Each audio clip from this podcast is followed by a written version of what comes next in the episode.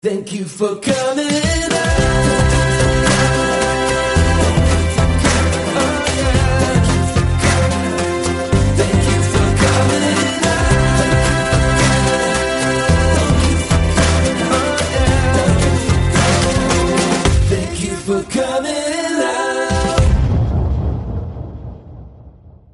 Thank you for coming out. Welcome. My name is Dubs Weinblatt. My pronouns are they, them, theirs, and I'm so excited to be here.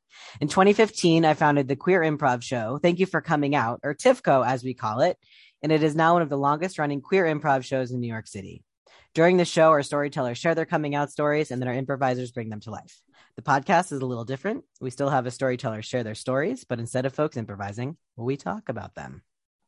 And I'm so excited because I haven't had two guests on at once in a really long time. And these guests are so spectacular. I can't wait for you to meet them.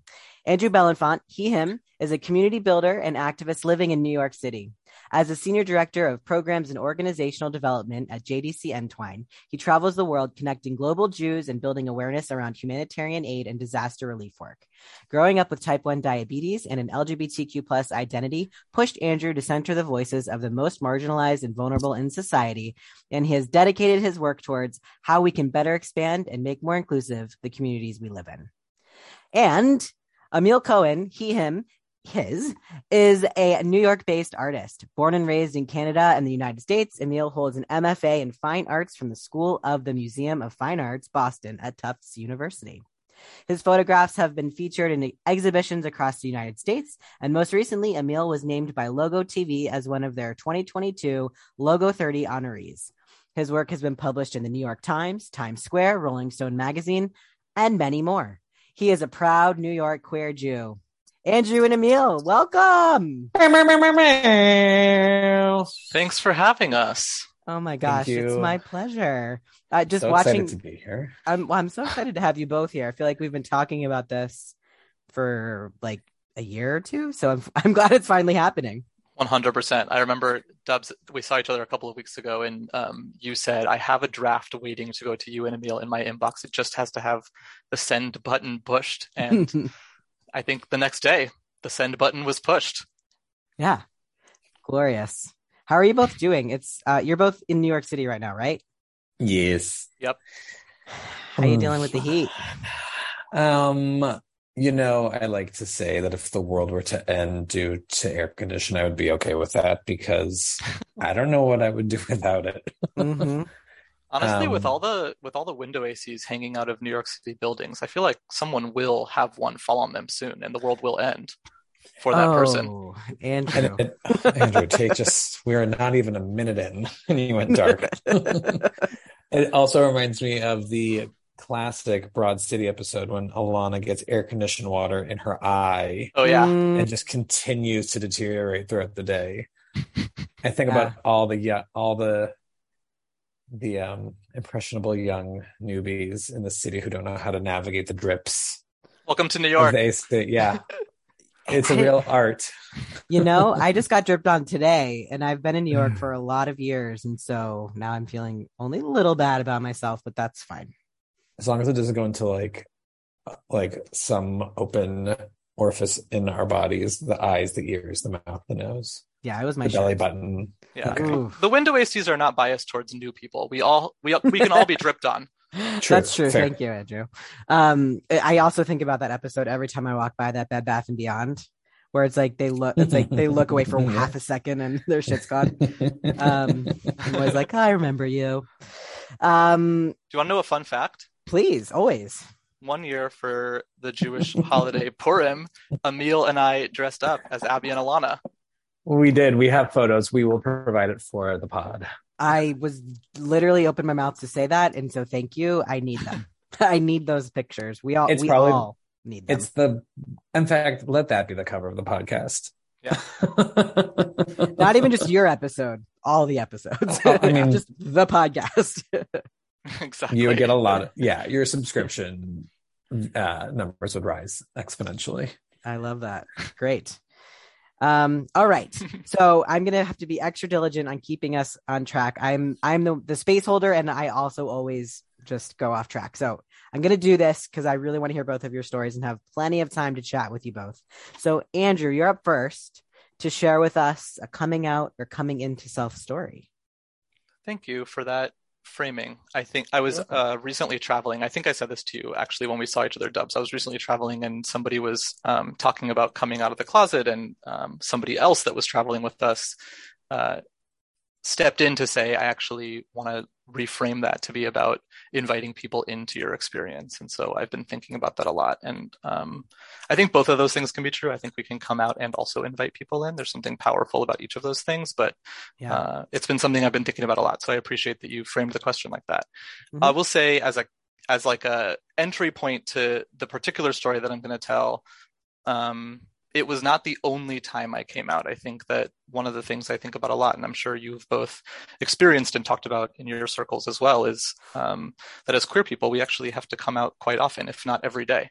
When you meet new people, when you encounter new experiences, there's actually like a process by which you share of yourself and your identity with other people. And so I think I've come out thousands of times in my life. Um, and this one story in particular is meaningful for me, uh, and you'll hear why. So, um, I after school every day when I was in I I came out really young. I was uh 14 when I first started telling people that I was queer. Uh, at the time, I used the word gay, and I still use that word, but um, I like queer as a, an all-inclusive.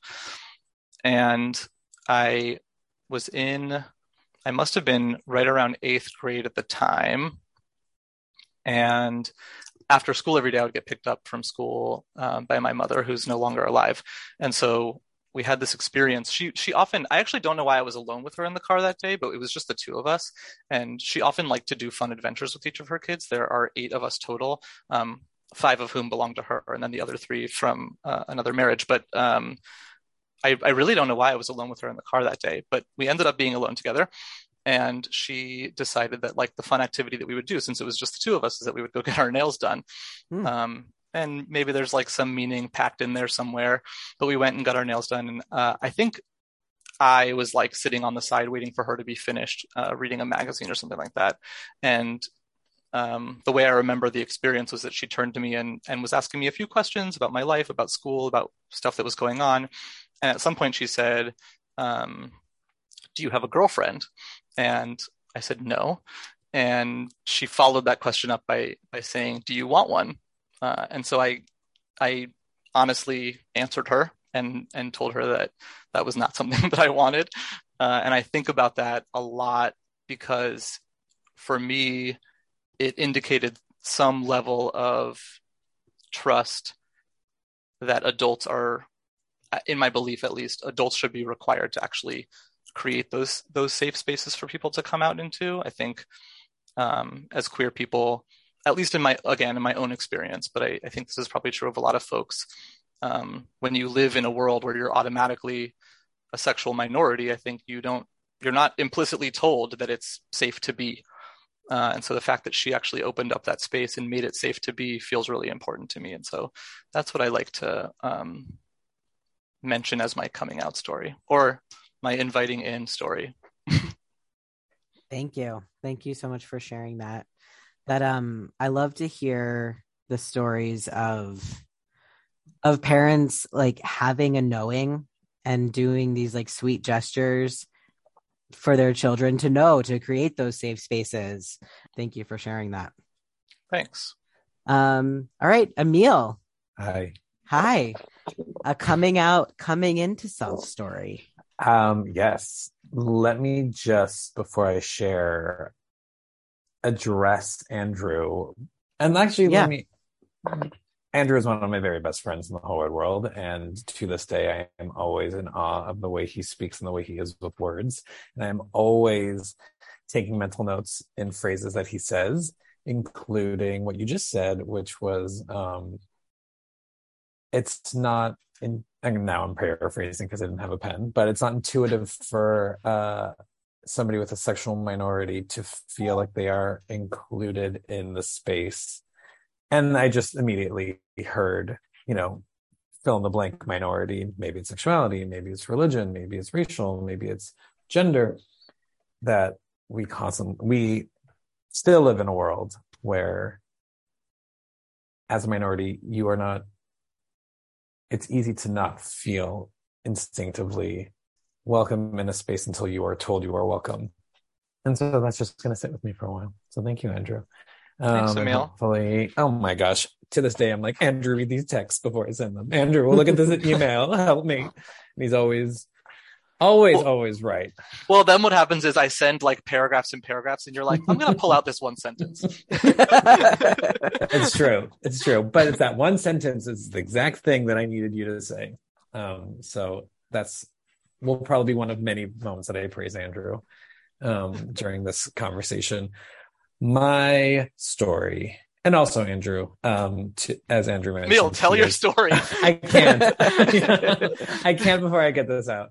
Um, and Robert, feel free to remove this if it's going on for too long. But um, Andrew, as he said, is one of eight, and to this day, I've known him for many years, and to this day, I still put in my head like which sibling belongs to which parent because it's such a beautiful blended family of different parents that to this day I still have to go and I've met everybody multiple times. I still go through on my hands which sibling goes with which parent. And uh as you were talking, I was going through that. I have to confess, I still was like, okay, Andrew, his mom and Laura and his sister and that sibling, but then there's these three anyways. So um that's just a fun note that we can erase. Um my one of my many coming out stories um i guess is probably my biggest one um which was kind of the catalyst to uh the rest of my coming out experience um which similar to what andrew said you are always coming out of the closet your whole life i guess we all are in every sexuality will always be coming out in some way shape or form the second you meet somebody and you identify well, that person's cute, or this is my partner. You're instinctively, whether you're queer or you're straight, you're always coming out in some way, shape, or form, which was something I learned as a Trevor Project counselor. Um, and I still do today. My coming out experience was a little um, less like sweet and wonderful, but it was still fine. I was coming to terms with my sexuality in college and I decided that this like path of trying to pursue a girlfriend was not leading to success. So maybe it's time I stop avoiding what I I know I'm avoiding and trying to look the other way and see what it's like because you won't know uh, until you try it. I say that about everything. Um, that was my first lesson as a teenager with cigarettes. You won't know until you try it. And thankfully, I hated it. Um, so I thought, okay, go on a date with a guy. And this is still like in the closet in college. I went to school in Philadelphia. So lots of opportunity to explore that side of my life without having it interfere with my everyday um, student world, college life. Sure enough, found uh, a website, an online dating website. Do you guys remember D-List? Is that a thing you grew up with? It was No, what's D-list? D-List was a gay MySpace, essentially. Um, Wow. Yeah, essentially. Um, and I met somebody there, and uh, that was my first date. And I knew the second I went on that first date that, like, yep, this is what I need to be pursuing a lot more. Um, so I began dating this guy for six months, and you know, he was older, so he had his own world in Philly. He was doing his own thing. I was now a part of this world of his. I kept his adult dating world over here, and I kept my college life over there. And I thought, well, look how easy it is. You don't need to come out at all if it's going to work out this well. And of course, he was like, "Are you ever considering coming out at all at any point?" And I naively, in my 21 year old self, said, "I don't think so. Why would I? This works. I don't need to worry about it." And of course, um, a couple weeks later, I got the, I got the, uh, I got the paper, the exit, um, the exit paper, and uh, Are you trying to say that you got dumped? yeah, via email, I believe, The exit text. paper. No, it was a call. I don't know what are they called. Your papers, your slips. I don't know. I don't know Oh, the like a- reference you're making. Like a red slip? I read like you got your papers, like you gotta go. Like you got served? I don't know. I, I don't know. Get your pa- you got your papers. Like you gotta go. Anyways, uh, Jo- Joan will know the answer to this question. Joan is my mom. Um, uh, so I got dumped. Um, but it was a really good lesson learned because I learned two things. One, I was feeling so emotional about this breakup, uh, more so than I ever had with anybody else I had dated of the opposite sex. And so I realized, like, oh, this is what love must feel like. I probably, unbeknownst to me at the time, fell in love with this person. And that's why I'm, you know, I'm sitting with this breakup a little harder and a little longer. And I was happy with that revelation. I wasn't devastated. Um, it was a nice eye-opening experience to realize that, oh, if I want to feel love again, I'm going to need to come out because I will always find myself Mm. in this position if I don't make a big change. Um, so that was the end of the semester, the spring semester, and I moved to New York for the summer for an internship.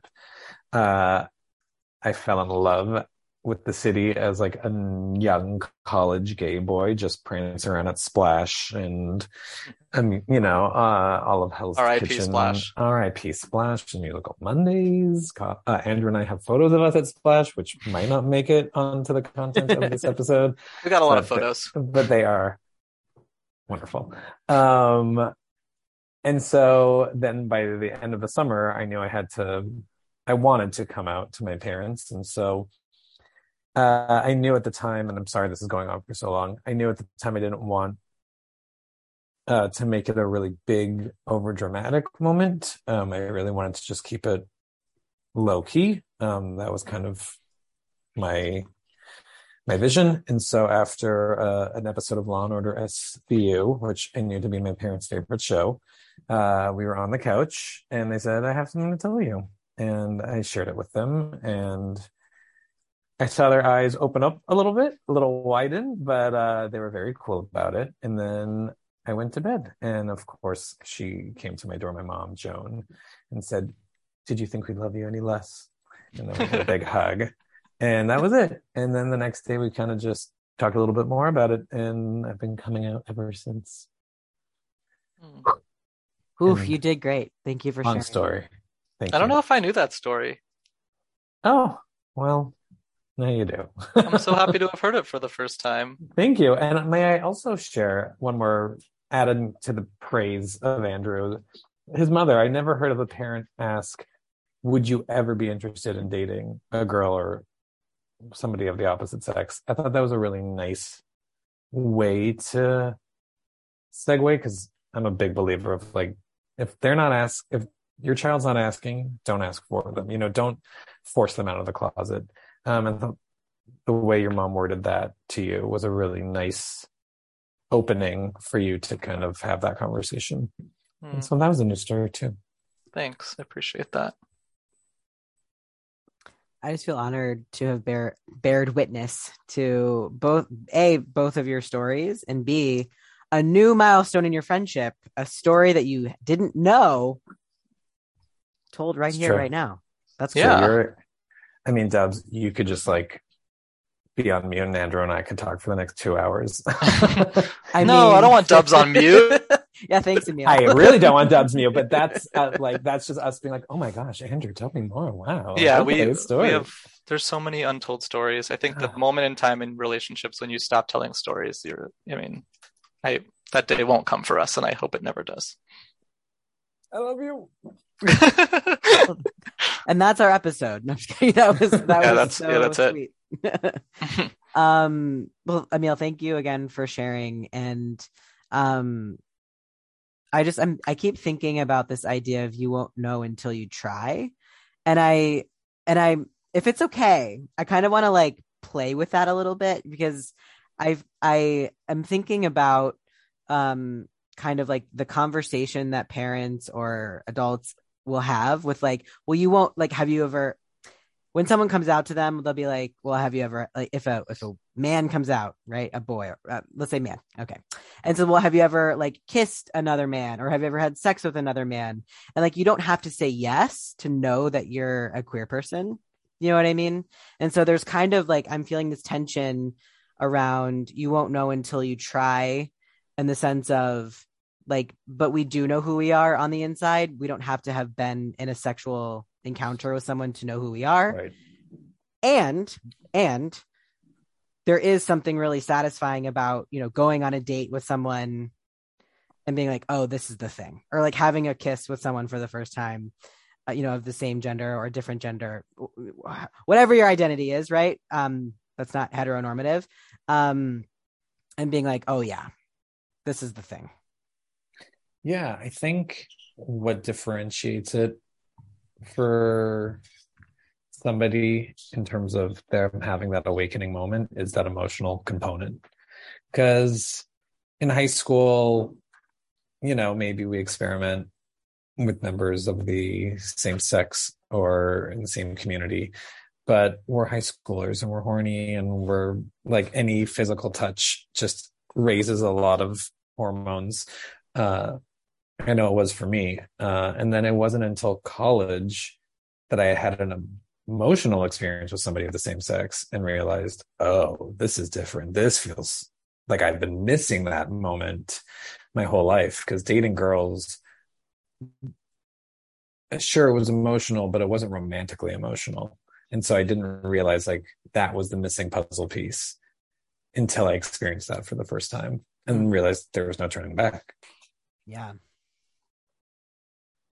yeah i just i just think it's really really interesting um just thinking about all the different components that go into relationships and that there's not one right way to have a relationship because there are there are people who have who don't experience um like sexual attraction at all but still mm-hmm. very deeply want that emotional or romantic mm-hmm. attraction mm-hmm. and on the flip side you know people who don't experience rom- romantic attraction or emotional attraction but very much so sexual attraction. And so it's really just I lo- I just love how diverse one human being can be and how um you know how different moments of and or experiences can land for a different person. So I'm I'm glad that you said that so we could bring that up. Yeah. yeah. I'm also like thinking about um again this this is all through my own lens and the way in which I like see and navigate the world obviously but but like I think somewhere inside of us, and I this might be true of you too, Emil, given that you said in your story that you were you weren't feeling like pursuing women was was the right path for you. Like I do think really deep down we know who we are and we um, have trouble honoring that because there are so many things in the world that um, pose themselves as obstacles. So we start to to put up those walls to protect ourselves. And the irony of putting up walls to protect yourself is that that thing gets buried really deep and and hides behind those many many walls we put up for so long. And I think like the way I think about this question of like you have to try it to know if it's true or the tension between that and obviously the other part of what I just said, which Dubs you brought up so eloquently around knowing who you are deep down, is that sometimes those experiences might not tell us who we are, but they might validate the things that we already know about ourselves um, or are in the process of discovering about ourselves. Yeah, it's why I have faith in Generation Z um, because I think more than anything, what they're bringing to the table as a community is empathy. And I think they're going to be the most empathic generation we've seen uh, probably thus far. And with that empathy, you're seeing younger people come out all across the spectrum, not just in a binary way. You're seeing so many new identities and labels being removed or being added. You're seeing people identify as one thing, but experiment proudly in another way. And I think that has a lot to do with creating an empathic world. So people aren't, like Andrew said, feeling like there's an obstacle in the way of expressing themselves or trying to identify their true their true selves. Somebody was just telling me about Gen Z's empathy. Was it you, Emil? I was having a conversation with someone, and they said that there's someone now like doing all this research on uh, Gen Z and Oh, and and them being like the generation of empathy, uh, which is cool. I'll have to like look that up after we get off the off the the mics. Well, I love knowing that. Oh, sorry, no, go ahead. no, I was just agreeing. Yeah, as you were. um, it's just all of this is is is having me think about a couple of things like that you both said around this idea of kind of um we're always coming like there we're always coming out and you i think i forget which one of you said like i've come out a thousand times or you know like whatever it is and um which is why i which is why i open this every day every day every episode of like we all have multiple coming out stories right? And so how do we and then um how do we as a society how do we in our professions how do we as people build a world or build a world where we don't have to come out where the expectation or the norm isn't straight and cisgender but it's there is no norm right? There's just we all just are in a in a world existing together. And so i'm just curious if um if, what what comes what's on your heart when i say that? Um what come what comes to mind? I think because you know right now in the work the dei work that i do it's working with institutions on being more explicit about about sending the signal sending the message of like you belong. No matter who you are you belong. Because right now the way that most places are set up there is that you know uh, unintentional barrier of one or the other and so i'm i'm i'll leave it there It's a big question. yeah Andrew, what do you think? I'm, I'll, I'll, I'll go if you need a second. I'm I'm like hesitating only because um, the first my first reaction was a little bit more like rational and logical, and I was trying to think through all the different steps that it would take to create Mhm. that that world, and then you and I was and that was happening in my brain as you were still asking your question, and part of your question that um, came next while I was still you know processing it all was I'm wondering what sits on your heart while I'm saying this, and I. Yeah. Um, I really felt like a huge amount of sadness in my heart. Like part of me really wonders we could think through logically from a DEI lens or from the ways in which we do our work in the world and all the steps that we know it will take to create a more inclusive society. And part of me wonders like, is that naive? Like, are there going to be segments of the population that ever that don't ever evolve to that place and that makes me really sad and i'm not usually like a, a pessimistic person I, i'm a silver linings type of guy but i I am really curious, especially now in the polarized environment we're living in, um, politically, racially, sexually, all of the different elements of our identities that are being told they shouldn't exist. I'm thinking about abortion rights at the moment, um, and and the devastating, devastating uh, place we've come to in this country. Uh, I'm saying this on July 25th, so it's after most people already know about the, the Supreme Court decision about Roe v. Wade, and I'm just wondering, like, are we are we moving further and further apart? And I'm, um, and I hope that's not true. And it makes me really sad to think about what people don't have at the moment. Womp womp. I'm sorry.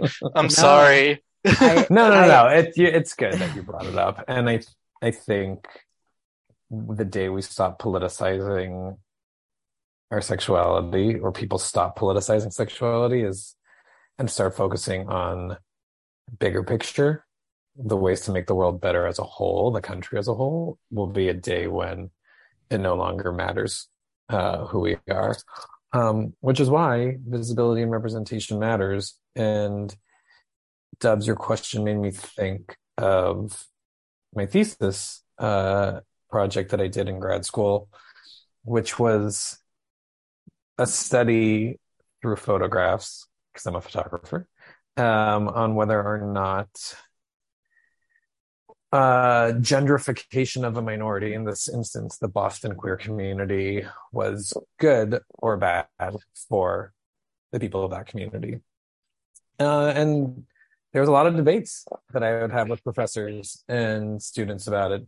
Uh, and of course, you can fill in the blank. Queer can become Jewish, could become, you know, Black, Hispanic, Asian. It could be anything, could be any minority. Um, and whether or not we, what we lose in that gentrification is worthy of is worth the acceptance and safety of being accepted into the greater whole.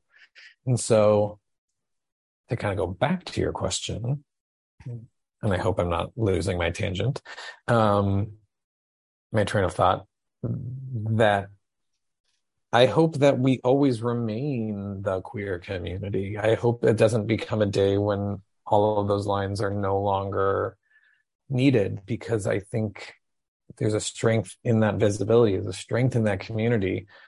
And the second we stop celebrating that otherness is when we start losing a lot of who we are.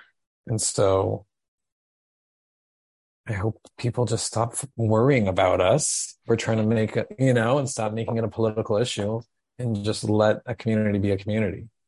It's funny when you started talking, Emil, and you were, and you were talking about um, uh, what you ended with, which is like not politicizing this anymore and not making it such a polarized issue. Part of what I was thinking about was actually like the more we do that and the more we show up in the streets and the more we protest and the more we fight and advocate, like the more visible we are and and holding that sort of relationship between both of those things. Of course, we want to make sure that it's not political in the sort of like American politics sense, so to speak. But I sort of love that my body in some ways is politicized. And I love that I get to be um, a face and an advocate and an activist for these things. I love showing up in the streets and meeting that community and, and looking at people face to face and really like telling that story every year over and over and over again. Um, and now that I said telling that story over and over and over again, I'm thinking about how every year for the past 12 years I've spent uh, Passover with Emil and his family, and how we tell the story of the Jewish people because we know that um, we don't want that story to ever go away. And I think that's true of queer people too. We need to we need to do exactly what you said, Emil, which is to not forget where we came from, so that um, so that we have that that thing that's special about us, that that thing that made made us other, and we reclaim it for ourselves, and, and we tell our own stories. Yeah. Yeah, absolutely. And I think it's I think you're right, Emil. I would never want to like take away the the like magical you know aspect of of being queer and like that's like i think about this and talk about this a lot of like my superpowers are is my my superpower is my queerness like i am mm. everything about me is because i had to like you mentioned this earlier too andrew about this like having to undo those barriers and really dig deep and to find who i've always been and like doing that really hard work has made me who I am today. And I'm a very proud queer person. And so I think it's, I think it's like less about, um, like taking away the, the power, the power of queerness and more about opening up structures and opening up access. Um, mm. so everyone has the same exact access in celebration of identity, not in spite of, in spite of it. Hmm. Yeah, I think it doesn't help that we have such a huge generational divide right now that due to healthcare, due to various reasons, we're living longer, we're working longer, we have leadership that is decades older than the youngest voters and on both political parties. And I think it, that just creates a longer road to that um, you know, communal awakening because you're trying to fight for progress while trying to appease these people of an older of an older lifestyle who grew up in a very different world uh, where change is going to be a lot harder the older they get. And so that's why I'm always encouraging younger people to get in office because you know, or just to vote even. Because uh, once that fire is lit, then I think we'll see so much more change happen so much quicker. Agreed. um, hard agree. So I'm gonna I'm gonna switch our gears a little bit, and Great. I would love to know how the two of you met. Hit it. Andrew. You want me to go first? Okay. Of course. Um, we well, there's like a long history of us uh, basically like um, never meeting before mm-hmm. we actually met. So mm-hmm. I'll say first and foremost, Emil at some point with his family moved to Vancouver. Um, and born in, oh yeah, before I was born. yeah, before you were born. So they, so Emil and- his siblings grew up on the West Coast for the most part. Um, I'll say as a spoiler alert, we ultimately physically met for the first time on the East Coast. But this is important because I grew up in Los Angeles. Also, Emil, feel free to like riff off the story at any point in time. I grew You up in I Los will. Angeles and I went to summer camp at Camp Vermont in Ojai, California. And at some point, Emil's family moved down from Vancouver to Orange County, which is only about an hour and a half, two hours, depending on traffic, from Los Angeles. And his sister started going to camp at Ramah in Ojai, even though he still went to camp um, up north, closer to where Vancouver is. And so that sort of like West Coast situation enabled a first encounter between Cohen and Belenfant, where I actually was friends with Emil's sister Lucy for quite some time. Um, and, and then my sister is the same age as Andrew's sister, so right, Laura and Lucy are not. they were so this is a good uh, this is a good clarifying point. They are one year apart, but for the, when you're uh, when you're in your first edah or age group at Camp Ramah in Ojai, there are two ages in the same like there's two years that can go into one age group. So they were in the same bunk. Um, so I think they probably knew each other even before I knew Lucy. Um, and then fast forward qu- quite some time, Emil went on a gap year program in Israel after he had already lived on the East Coast. And my best friend uh, from Los Angeles was on the same gap year program as him. So our first encounters were when they both went home from their gap year programs. Emil went to college and started looking on D list for dates, and Shoshi Correct. and I were hanging out every single Accurate. day in Los Very Angeles. And there was always this sort of like um, our orbits were always circling each other, whether I knew Lucy or whether I was friends with Shoshi and he was friends with Shoshi and all this. So we were like sort of circling each other. Um, and then when I moved to New York in 2010, we met for the first time because Emil was back uh, in the city. I think that's when you were at Columbia.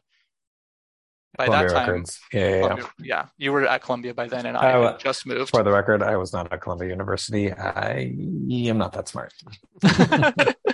um, and I, my first memory, although for years we had like um, not a texting relationship, but certainly like a oh we seen each other on Facebook and stuff It like was a that. or- Facebook. Yeah. It Yeah. was definitely.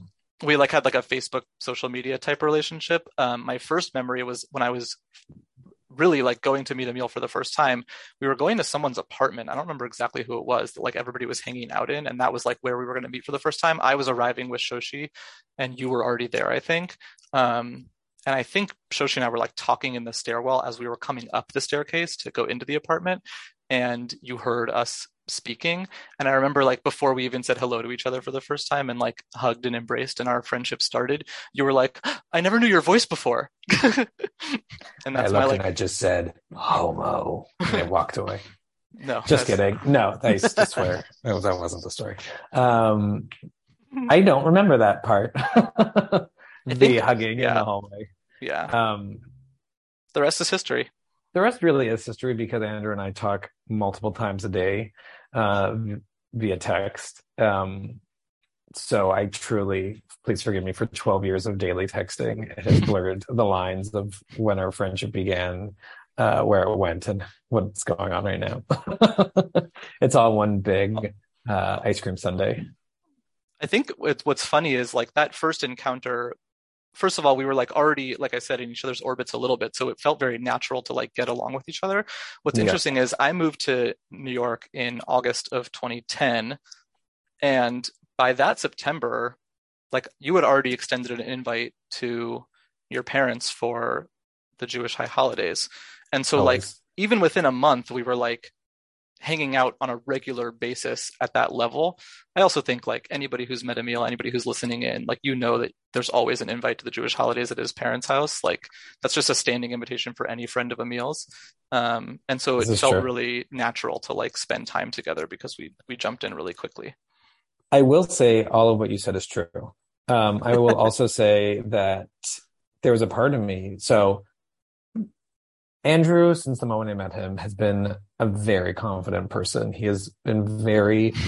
I I find this a complete strength of his, um, and it's a sign of my own uh, growth as an adult that I wasn't at Andrew's level of assuredness and uh, confidence back 10 years, 12 years ago. Um, but he was always somebody that would tell you how he felt, tell you his opinion, uh, which, you know, when you're a little bit more of a passive aggressive person like I was, or less confidence in outspokenness, it, it was really kind of intimidating to me. And so I loved hanging out with Andrew. And then when he'd be like, I don't want to do that, I'd be like, oh my God. Uh, this is too much for oh, me. no. Yeah. Oh God. Um, I don't know if I can do this for much longer. Um, but in my own growth as a human, uh, as well, you know, we all grow. I've certainly seen wonderful and amazing growth in Andrew as well, um, in his own ways. But at some point, I learned uh, that level of communication as a strength and as something I needed to have in my own life. And I, when I moved back to New York in 2015, the first person I leaned to um, was Andrew, and he just opened his door for me slept on his couch. We slept in his bed as like sleepover bunkmates. We talked for so long because I had moved back uh, from England from a, a very rough breakup, and he was just the person I, I needed that confidence. I needed that ear. I needed that person to be uh, as transparent with me as I could find, and it was him. And so, in the last seven years, I would say our friendship has grown incredibly deep and uh, to the point where he's always the first person I call to in crisis. And for joy, you're not just a crutch of problem. Thank you. Solving. I first of all, thanks for um, validating and affirming the the things that I hold as like values in my life, which is that I think clear is kind. I think like being who you are is important, um, and it's also really hard for me to like uh, not be that way. Uh, I've never I've never like been one for um, what's the word? Like not I was gonna say niceties, but that doesn't feel right. I've never been passivities. One... No, I mean like I've never I've never like had a lot of pretense. I don't I don't actually show up um other like in spaces not being the person I am. But I but I the thing Correct. that really other than like saying thank you for acknowledging and validating that, I I really want to say that I I do think 2015 was really formative for our friendship. I think when we really like grew into each other and evolved in our own relationship as friends um it it really like we like turned a corner in a way that that has been really special to me and it's been one of the anchors in my life so. I agree and i don't want you to ever change. In fact i needed to change in order to like find equal excellence. Um and you were like a great light in the lighthouse that said like be more like andrew so nice. I think there are probably some things that need to change, but I'm very stubborn. that is accurate. but like in a cute, stubborn way, you know. it's cute. This feels so silly. Dubs, interrupt us at any time. Yeah, oh, sorry. We're now we're just like, like, you're pretty. No, you're pretty. Listen, it's beautiful to witness. We need more love in the more love, more queer platonic love in this world. Um, but what's a what's a cornerstone in your friendship? Um, well, as Andrew and I just mentioned, 2015 was very significant in our friendship. Um, was that the year your mom also passed away, Andrew? It was. Um, it was right after she died at the end of 2014. Yeah. Yeah, and then I came back less than a year later on my own, uh, and with my own, um, my own breakup and uh, need of somebody and support. And I think we were just two people who were already friends with each other, who already loved and respected each other and were there for each other in like a real time of need. And I think that's I think, right. Yeah. yeah. I, yeah. I was just going to like echo and, and add on that like we both, I don't know that either of us necessarily like knew what the other one needed or even what we ourselves needed but like we knew it was comfortable to be with each other. And that like level of companionship um, has always been a sort of hallmark. Like if we go out to dinner now or if we get on the phone and talk like we don't ever start by being like how was your day? or what do you need? It's like there's very little we just jump in. And i think like that level of comfort was something that we both we just Mhm. needed a companion because we both had had lost something in our lives. And I was so grateful for your patience because I remember just needing to word vomit and get so much out of my brain that I was going through. And you were just like, I'm on it. I got it. You tell me what you need. I'll talk to you for as long as you need me to talk to. Come over, stay, stay as long as you need to. I got you. Mm. Um, so thanks. There's also a lot of silliness in our relationship. It's not coming through in the headphones right now, but I there's like a there's like a whole lot of like silly joking and playfulness and I wish I could tell you the story that happened yesterday that got both of us crying with laughter, but it is not the time for this. Well, way to don't talk tease about? us. Way We'll tell- tease us off. Deb, that will be an exclusive for you after Yeah. the pod's over. Deal. Yeah, Dubs, you can hear it if it's not on record. Great deal. Um, so have there ever been moments where you've had to be like queer allies to each other? And like, what did that look like?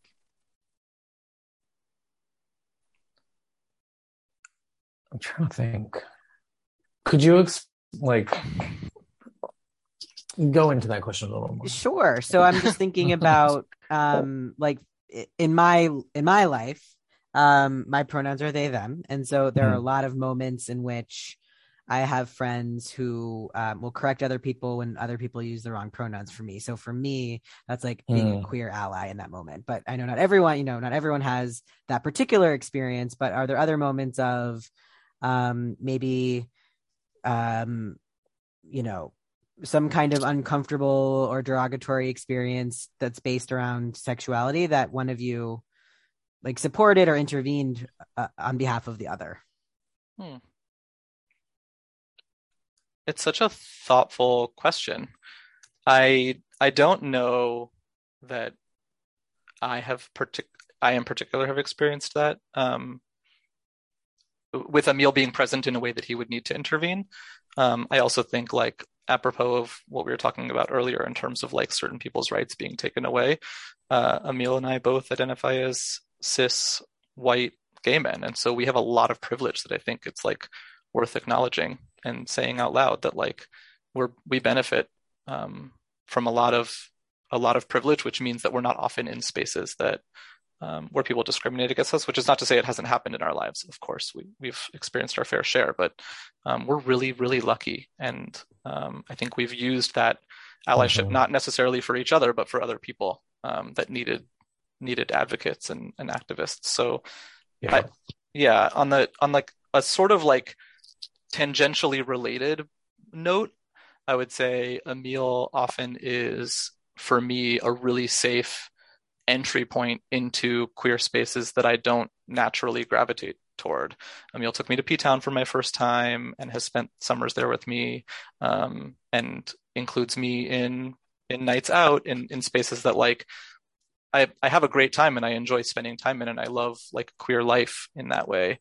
But because of the work that do, that I do and because of my travel schedule. And and I I often just like am in professional Andrew mode a lot of the time. And I actually feel really grateful that Emil often will push me or or invite me into queer spaces that I I might not otherwise spend time in.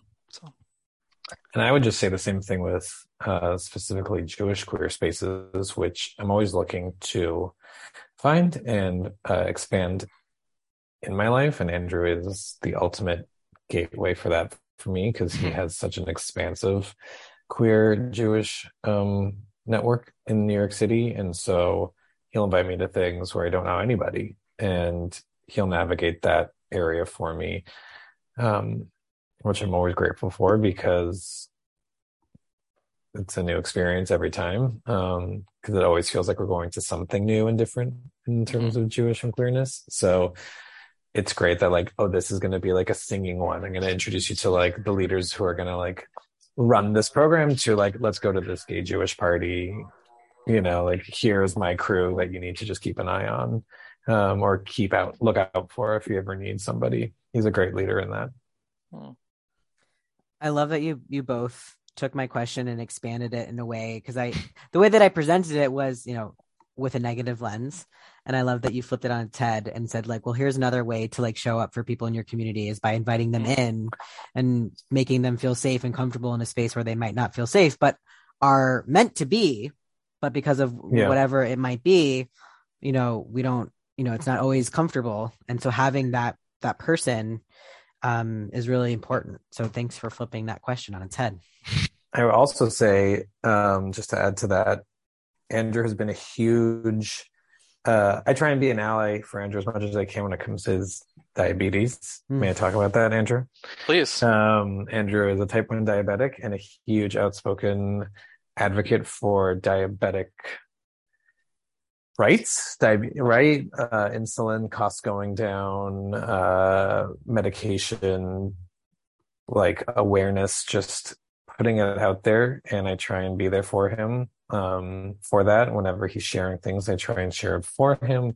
I keep an eye on his Dexcom, which is an electronic monitor on his arm that monitors his sugar levels. And I every now and then check it because I have the app and I was uh, invited to watch Andrew's blood sugar. glucose, You were, there are only five levels. people are allowed to follow it, and you're one of them. Right, and I check in on it. I love that Um, so much. and yes, so that is like a huge, uh, a huge way that I know I can be there for him because there's always need for more advocacy and voices when it comes to that. A little pivot, but Thanks. hopefully accurate. Yeah, thank you. I believe that uh, insulin access is unaffordable and unjust, and I'm happy to talk more about it at any time. Well, it's always nice to know that our, you know, that we it's so it's so special to have friends in our lives um who are those safe spaces, our entry points, our advocates. Um it really helps it helps navigating this shit show of a world that's happening right now like it, like incremental incrementally easier and better and bearable um so it's really it's it's beautiful witnessing the two of the friendship that the two of you have Mm. um you both Thanks, Dubs. You're welcome Thank you. you're welcome um you both have brought up judaism and queerness and i'm curious um how for each of you judaism plays a part in your queerness if at all Oh yeah. tell us tell us tell us Uh, well, I'm the son of a rabbi and uh, and Jewish educators, both my mom and my dad.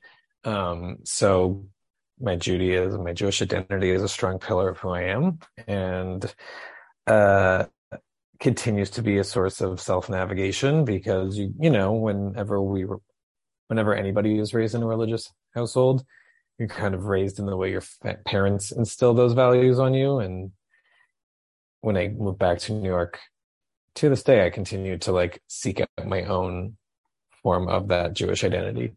And I think a, an entry point for that for me is through the queer Jewish identity. Um, and there's a community in New York, but it's kind of feels like a, like a many pieces to a bigger puzzle kind of community. There's not one cohesive queer Jewish community space. You know, there's that party over here, there's that shul over here, there's that congregation over there, but it never, I've yet to find the group that fully clicks um, for both me and my husband. So I seek more and more of a Jewish queer community out, and uh, Andrew's certainly a great access of knowledge towards that, um, both personally and on a larger scale. So maybe you can talk about that, Andrew. Um, yeah, I, I guess the thing I'm thinking about in response to your question, Dubs, is um, about like the intersection of these two identities for me. I think Mhm. like so much, um, I guess I think actually diabetes too, like so much of, of my specific identities, so much of what each of those has taught me actually informs the other. And so, Mhm. so much of who I am as a Jewish person and the way I carry myself in terms of my values or ethics or or just even thinking about like the embodied aspects of Judaism, um, knowing that like, and we've talked about this many times in the last hour or so, like like being a queer person is completely interrelated with who you are in your body um, in so Mhm. many ways. And so I think about like my own Judaism, like what are the you know ritual garments that I choose to wear? At which times do I choose to wear them? Like how do I express myself? You, know, we could talk a lot about like gender expression in Jewish culture and values. Like there's so many interesting sort of connected um, threads that are interwoven for me between who I am as a Jew and who I am as a, as a queer person. And I think I feel really grateful actually that um, I can live life as a Jewish person who is queer because mm-hmm. uh, it informs a lot of the ways that I think about certain texts or the way that I read them, the way that I analyze them, uh, the way that I practice, the the people I am in company with,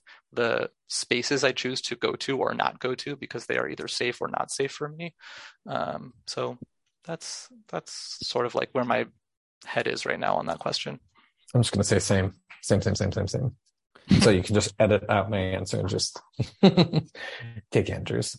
Do you really? No, you're joking. no, no, no. no. Keep okay, it, keep it, keep it. But Andrew, but I liked your answer. But Andrew, once again, just said it so much more eloquently than I do, and so I always want to rewind time. I feel like you have to ask us a question. Yeah, I think you have to ask us like, what's something we don't like about each other, so we don't keep just giving each other praise. no, I don't want to do that. I uh, yeah. No, Emil, what were you going to say? I was going to say I wish uh, I hope to continue to see more uh, space for Jewish queer people within the queer community because I think, um, I think sometimes the Jewish community is not always thought of when it comes to intersectionality, and yeah. I know there's a lot of people trying to make an effort into inclu- being included in that conversation, and I just uh, hope it continues because there's yeah. yeah. I, I totally agree with that, and I think especially like I said earlier about about abortion rights, one of the, like the common themes we've been seeing, um, certainly in social media and and being posted and shared around a lot is like what Judaism what Judaism's values are in particular around abortion rights, and and a lot of what I've been finding really meaningful and I'm appreciating is that most of those things say that um, Judaism is in favor of abortion and in the health of the parent who is alive and uh, ensuring that they have uh, safe access to their own health and prioritizing that. And I don't think in queer spaces, actually, now that I'm like talking it out, we necessarily see Judaism going up against other faiths uh, when it comes to rights for queer people. But I, I actually think if we can take some of the perspective that Judaism and and this, these social media posts and memes and things are sharing about Judaism's values in that regard, and we actually can be willing to go up against other faiths and say, actually, we we stand strong with queer folks. I think that could be really powerful. Mm-hmm. Uh, yeah, I agree. I just something that I'm I'm thinking about. Yes. Um, that we'll we'll have to explore in another episode, which is this idea of queering Jewish spaces and Jewing queer spaces, making queer mm-hmm. spaces yeah. more Jewish, Absolutely. and like how different they how different that actually they're not the same. They're not the same spaces, mm-hmm. and like how do you do that, and what do they look like, and why do we have to do that? Um, it's just uh, it's an interesting thought. Yeah, absolutely. Um, great point in identifying that those are two different statements: queerifying Jewish spaces and Jewifying queer spaces. Mm-hmm. Yeah. I'd read that book. In a heartbeat. yeah, I would too. Um, I wonder if it exists. You got to write it, Dubs. oh yeah, boy, Dubs, do it. Oh man, I got. I mean, maybe. Who knows? um, I'll take your headshot. I'll take the about the author photo oh. of you. All right, Mark. Mark Emil's words, everybody. the photo jacket. Um, oh, my! It would be an honor. Thank you. Um, I hate to do this, but I must move us into our last segment. Uh-huh. Um, uh, but again, uh, it was just such a, a, pleasure watching the two the two of you just be friends. Like just mm. that's what I got to see, and that was very cool. Um, so this is a lightning round of questions. It's going to work, I guess, a little bit differently because um, there are two of you. So one of you is going to have just a little bit more time to think than the other. But I, basically, and these questions are open ended. They're not either or because I was told those questions were too binary, which is Ooh. a beautiful call in. We love feedback. We love, we love it. Love, love good it. feedback. Love critical feedback. Oh, mm-hmm. love it. we love. We are here for it. So, with that, they're open ended questions. So I would say just um, answer as quickly as you can. Read read each other. At whoever wants to speak first, go for it. Read uh, each other to filth. Yeah, that okay. If you could name your own crayon, what would you name it? Oh wait, are we naming what we think the other person would name it or ourselves? Ooh, what a good question. Thank you. Yourself. okay. Unless unless you want to do it that the other way. I've never we've never done that before and I'm open to it. Would you want to do that? They're all open ended, mean, so it's a little bit more I'll, challenging. I'll, I I have no um, opinion on this. let's just do it ourselves. Let's just Okay. keep it. Okay. Keep it I'll simple. think about some, if there's a good call and response for one of the questions about Andrew, I will chime in. Beautiful. Okay, so if you could name your own crayon, what would you name it? Um, French fry brown. um, what's better than French fries in this world? I think I would name a crayon slip and slide. Love it. Slip and slut or slip and slide? Slide. Although I like slip and slut. I would read Slip and Slut. Slip and slut gray. Yeah. Slip and slut pink. um, okay, favorite time of day. the time I'm with Andrew. Just kidding. Aw. Ugh, uh, I was kidding. I was kidding. That's so Um, nice. Yeah, you but it wasn't true. Um, what's my favorite time of day? Mhm. The time where you get to sit on the toilet and just like tune out. Oh, Great. I was I took it a little bit more literally and was gonna like literally say a time. Yeah. However you interpret the question, they're both Yeah. correct. Great. I love um just before the sun is set and everything is orange and pink. I love that too. It's Beautiful. a very nice answer. It's a beautiful answer. But I also love the time when I get to just be on the toilet. So thank you. they're both love. Imagine So your doing knee- both at the same time. so your hands are on your your elbows are on your thighs and you've been on the toilet for so long that your thighs become numb because you put so much pressure. Oh, and you have two red circles thigh. on your thighs. yeah, Yep. and uh, yeah. And you've watched 85 TikToks. Yeah. Yeah. And the 85th one is Time to you get gotta up. count the yeah, I'm gonna get up. There's definitely been moments where I've been on the toilet for so long that my entire leg will fall asleep. Yeah. And it's like so Correct. painful. And I stand up and I'm like, why do I do this to myself? And I have to like teach, it's almost like I have to teach myself to like walk Yeah. again for a second. And it's like, how do I do this? Yeah. For the Gen it's- Zers who are listening, being in your 30s means lower back pain and knees. and knees. Gets hard. Doesn't get better. Head, shoulders, knees, and toes, baby. They all they all like at some point. Yeah. All right, next. All right. All right next. Thank you for keeping me on on task. Uh, your favorite current queer media representation? Oh my gosh, what a great question, um, for me, that would be the Instagram account called There Is No Planet Earth. Let me tell you something, everyone. There is no planet Earth might be the one of the most important Instagram accounts out there, along with the AIDS Memorial and uh, other queer archival accounts. Um, I'm a big lover of queer history, especially when it comes to New York City and the music scene. And there is no planet Earth magically. I don't know how they collect so much footage, but it is truly an archive, a textbook, a history of New York queer nightlife from footage of Paradise Garage, which is this old classic gay club, to the old balls, to performances of iconic drag queens like Lypsinka. There's a great uh there's footage of Madonna and Deee-Lite in 90s and 80s. It's just I think everybody needs to delve and dip into the history of our community and especially if there are accounts that offer video audio um, media not just written um, it's just phenomenal and it kind of really makes you realize that like we were, some, were born in the wrong time for me at least um, so I really love it. It's a new account. I am shamefully just discovered because I feel like it was born and made for me. Um, so there is no planet Earth. Please follow. Amazing. There is no planet Earth. I it's so good. I'm sorry. I just love it so much. I'm so excited for how excited you are. Yeah. I'm really excited. I will say the two that popped into my head immediately. Sorry that I can't pick one because I um I just can't. One is um on Instagram. If you follow at Julian Cookies, he's been doing these um like recreations of scenes from The Devil Wears Prada right now, and they're just so funny. And I just I I I am like eating them up and I send them to my sister every day and they're just amazing. And then the other person, I just finished um, season three of Love Victor, and Mm. the actor who plays Rahim is named Anthony Keyvan, and he is unbelievable. He's just a total standout on the show.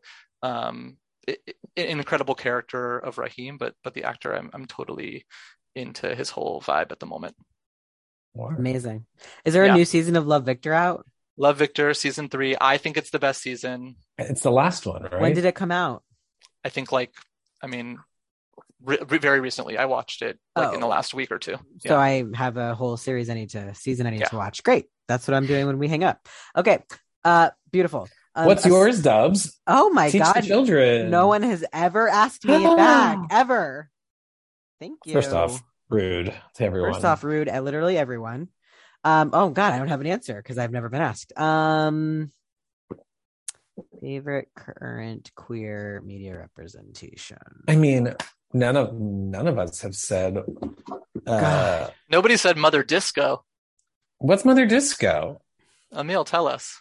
No, you brought it up. Mother Disco is a, a collab between Emil and his friend Tom, who's the Christopher Street reader, and they have a disco party in Brooklyn, and it's so fun. Fun. I don't want to brag. It's kind of great. It's Our really next- fun. Please follow at Mother Disco and NYC for our Yeah. latest party updates, which will be coming this September. Um. Okay. What? Okay. We Wait, have Dubs, to. you, Dubs, we need your answer. Oh no. What was Um, this show that everyone was talking about a few months ago? The little gays in high school. Oh, I did love that. Heartstopper. That was really cute. Heartstopper. Oh, I loved Heartstopper. Also, Emil, you're gonna kill me, but I still haven't watched Veneno. Okay, that's Crickets. I'm sorry.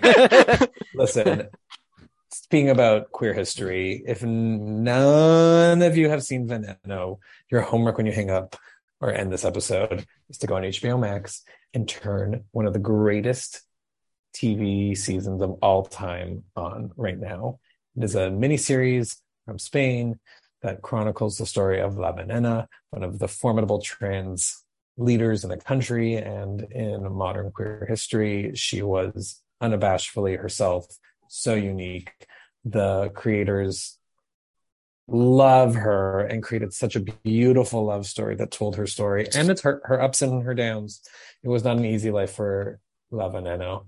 Um, but the miniseries is just when I say it is a beautiful piece of art, I say that truly all its meaning.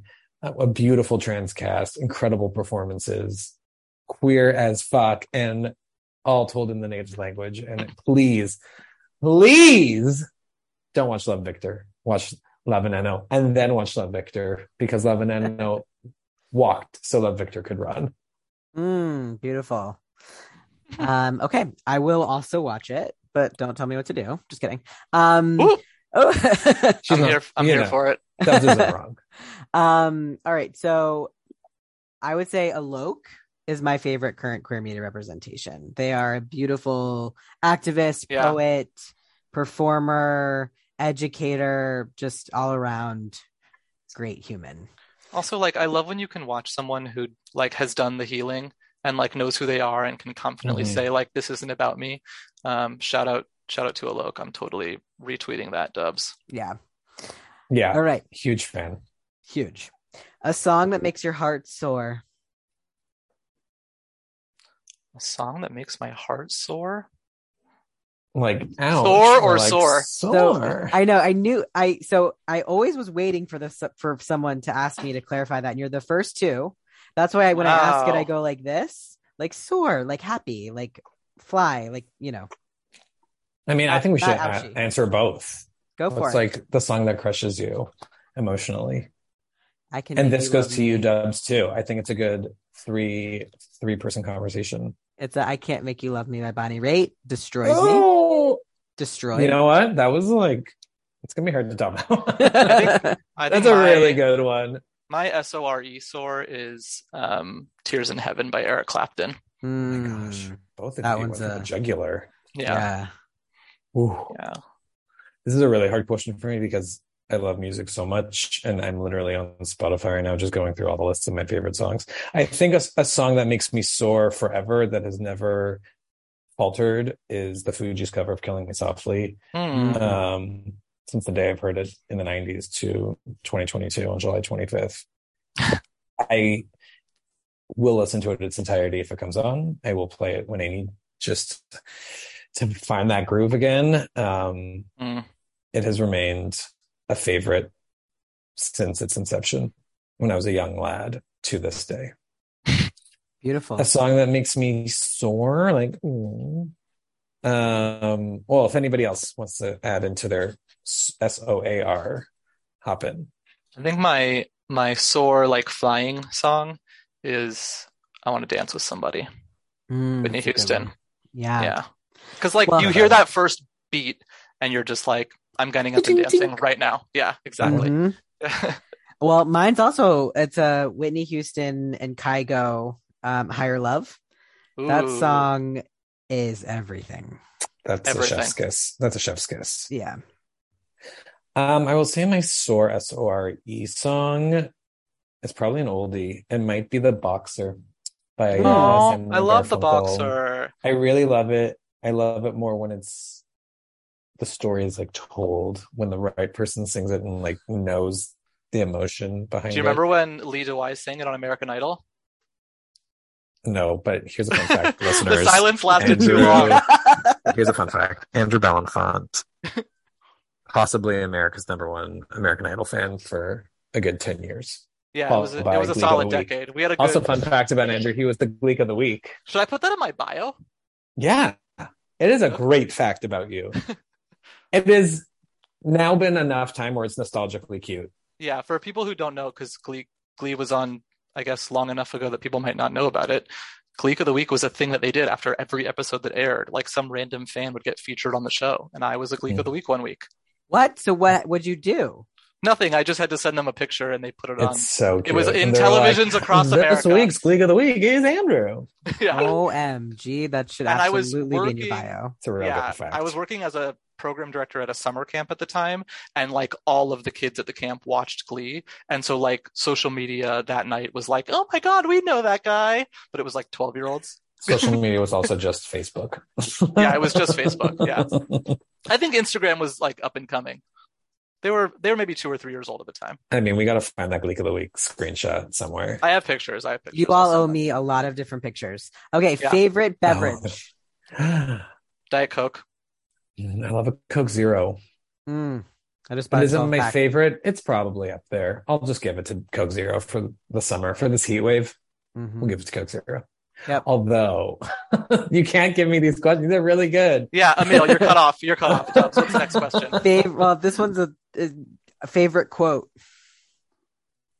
Oh, Ooh, I got some faces from both of you. You can Because pass. that's a harder one. I feel like Andrew would have I- like a hundred yeah. already. I think um my quote. I'm gonna just make sure that I say it exactly right because I feel like it's important. I'll go. I have a good one. I don't know if I've ever thought about my favorite quote, but one of my favorite in the canon of quotes is from my grandfather, who would always say, Never pass up an opportunity.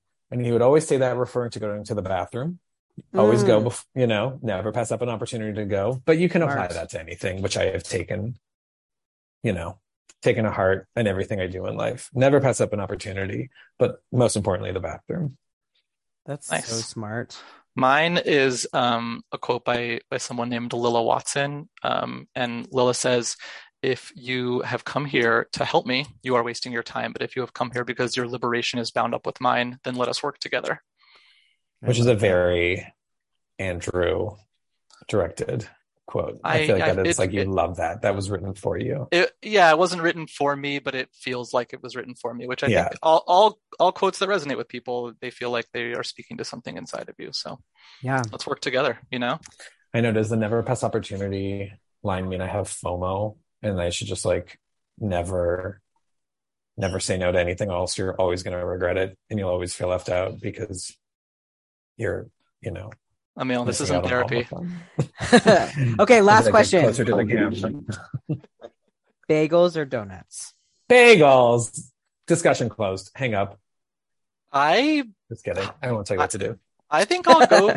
I think I'll go for donuts on this one. I also I know I do love bagels. It's it, I mean it's Listen, when you need it the most, what are you looking for? Like a toasted everything bagel with all the goods on I top? think if you are a person who who grew up in California in the 90s and early 2000s, and you're used to going to the corner pink box donut shop, Look, we you- love the corner pink box. We Yeah, you know what I'm donut. talking about. I do know what you're talking about. I- and the- fun fact we're on the history of the pink box, watch the documentary Donut King on whatever streaming service it's on because it's about the invention of like donuts in California, and it's amazing. I mean, and I it's about- there's- Refugees, which is really cool. I did not know that. I Yeah. also feel like there's a lot of direction we can go towards talking about pink boxes, so we'll just leave it at that. True. Yeah, I'm done. I'm done. You drew the line. All right. So yes, we drew the line. The correct answer was bagels, but we'll um give you. I'm just kidding. Thank you. Um, Thank but you. it but it is if you know me. I, I will say this: bagels can be sweet and savory. I have never had a savory donut yet, so if somebody wants to introduce that into my world, I'm here. Absolutely. I'm here. Call me. Andrew, Emil, this has been such a pleasure. Such an um just like a a treat. I think a gift is the word I was looking for to to Hmm. bear witness to your beautiful friendship. Thank you both for sharing. And thank you both for coming. I mean, yeah, I can't say both in the middle of the title. Thank you for coming out, you both. You both. Dubs, thanks for giving us this space to talk about our friendship with each other. It's not Yeah, every this day you get so to sweet. have such a transparent conversation with your best friend. yeah i really um this was really nice and reflective and i'm um my heart is a little bit more open and a little bit happier going into the rest of my evening thank you I agree. Thank you for creating such a great space for us. Mm. You're welcome. Thank you. Thank you for coming out.